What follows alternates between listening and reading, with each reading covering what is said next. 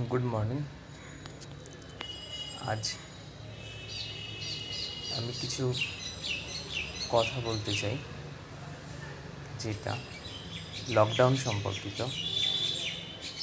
এই লকডাউনে অনেক মানুষ যারা প্রতিদিন বাইরে আসছেন, তাদের উদ্দেশ্যে বলা।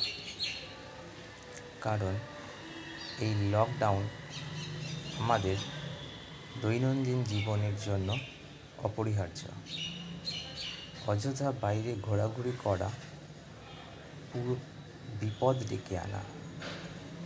এই বিপদ শুধুমাত্র আমাদের নিজেদের জন্য নয়, গোটা সমাজের জন্য। তাই এই সমাজকে বাঁচাতে, নিজেকে বাঁচাতে, নিজের পরিবারকে বাঁচাতে লকডাউন মানা অবশ্যই জরুরি। ধন্যবাদ।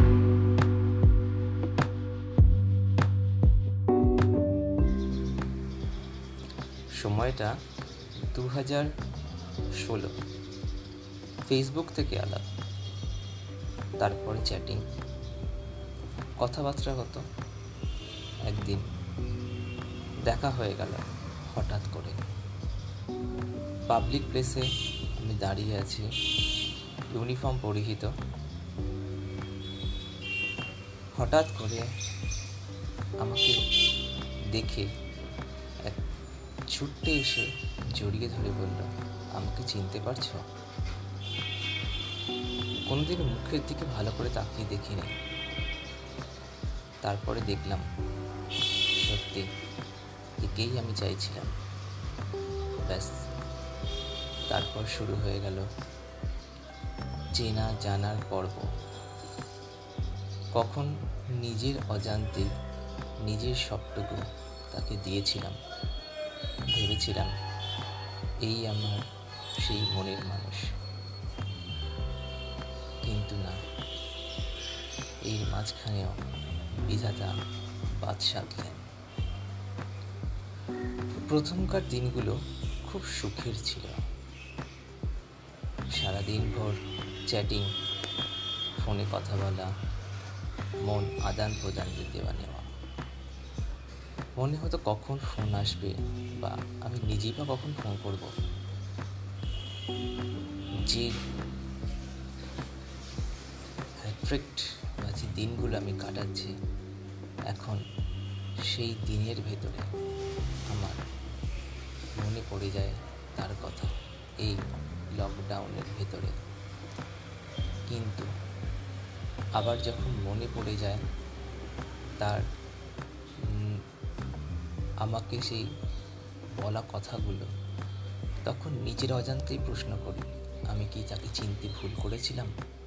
না, এটা আমার বিভ্রান্তি ছিল। কার দোষ? আমার না তার? আমি তো কোনো কার্পণ্য করিনি তাকে। আমার যথাসাধ্য তাকে আমি দিতে চেয়েছিলাম, দিয়েও ছিলাম, সে নিয়েও ছিল। তাহলে কেন এমন হলো? কি তার উত্তর? আমার দোষ কোথায়?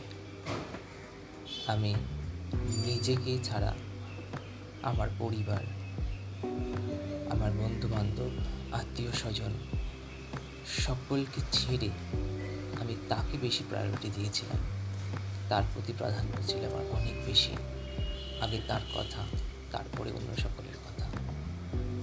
কিন্তু কি হলো? আজকে এই নিঃশব্দ শহরে নিস্তব্ধতার জীবনে আমি একা।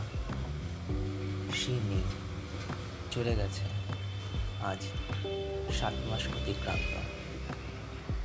রেখে দিয়ে গেছে তার স্মৃতি।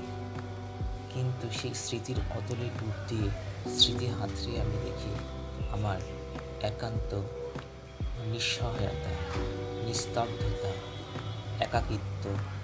এই একাকিত্বের কোনো ভাষা নেই।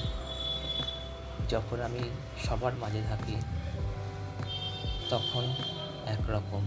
কিন্তু যখন পুরোপুরি একা, তখন ভাবি আমি কি কি ভুল করেছিলাম? বা আমি কি ঠিক করেছিলাম? কেন এরকম হয়? ভালোবাসা তো ভালোবাসাই হয়। তবে কেন এত বিভেদ? কেনই বা বলা হয়, আমি তোমার কাছে এসেছি। আমার একটা নিশ্চিন্ত আশ্রয়ের দরকার। তুমি আমাকে আশ্রয় দাও। তোমার আশ্রয় পেলে আমি আবার নিজের জীবনটাকে ভালো করে তোমার সাথে আমি সাজিয়ে গুছিয়ে নিতে পারব। আমি চাই তোমার সাথে সারাটা জীবন কাটাতে। কিন্তু কি হলো? তার সেই ফল, ফলাফল কোথায়? আজ এই নিস্তব্ধতার শহরে আমি একা জানি না সে কোথায়, কি আমার অপরাধ?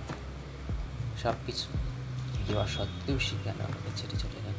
একটাই প্রশ্ন এখন আমার মনে বারবার করে গেছে, দোষটা কার?